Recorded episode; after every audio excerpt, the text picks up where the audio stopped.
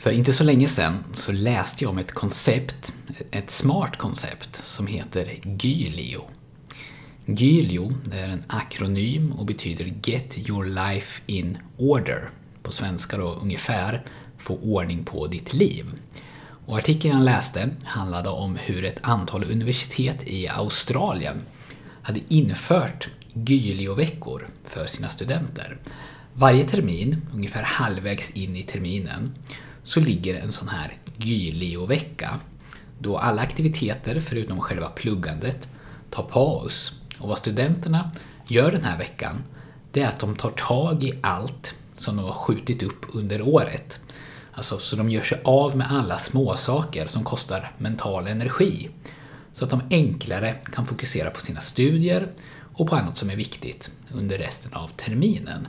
Och de här småsakerna, det kan ju vara allt ifrån att städa sina rum kanske, storstäda sina rum, eh, till att arrangera alla sina papper och anteckningar, till att se till så att alla räkningar är betalda, eh, lämna in tvätt, eller se till så att den där växten som står i fönstret och varit död i en månad slängs, och så vidare.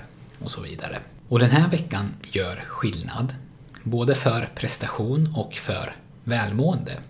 Istället för att man hela tiden bygger på sig mer och mer saker som ska göras eller som ska tas hand om eller som ska rensas bort men som kanske alltid blir bortprioriterade. Den här att göra-listan blir bara längre och längre, den tar aldrig slut.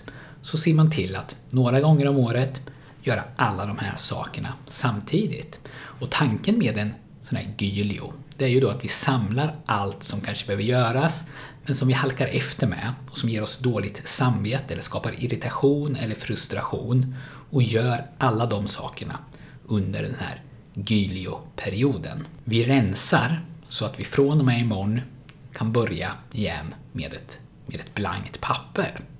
Och det här kan man självklart införa i sitt eget liv och vi behöver förstås inte vänta en halv termin för att göra det här utan själva tanken att vi samlar alla sådana här uppgifter som ligger och skvalpar och tar mental energi till ett och samma tillfälle, då, då vi ser till att få dem gjorda, kan vi införa och kanske välja att göra det en gång i veckan eller en gång varannan vecka.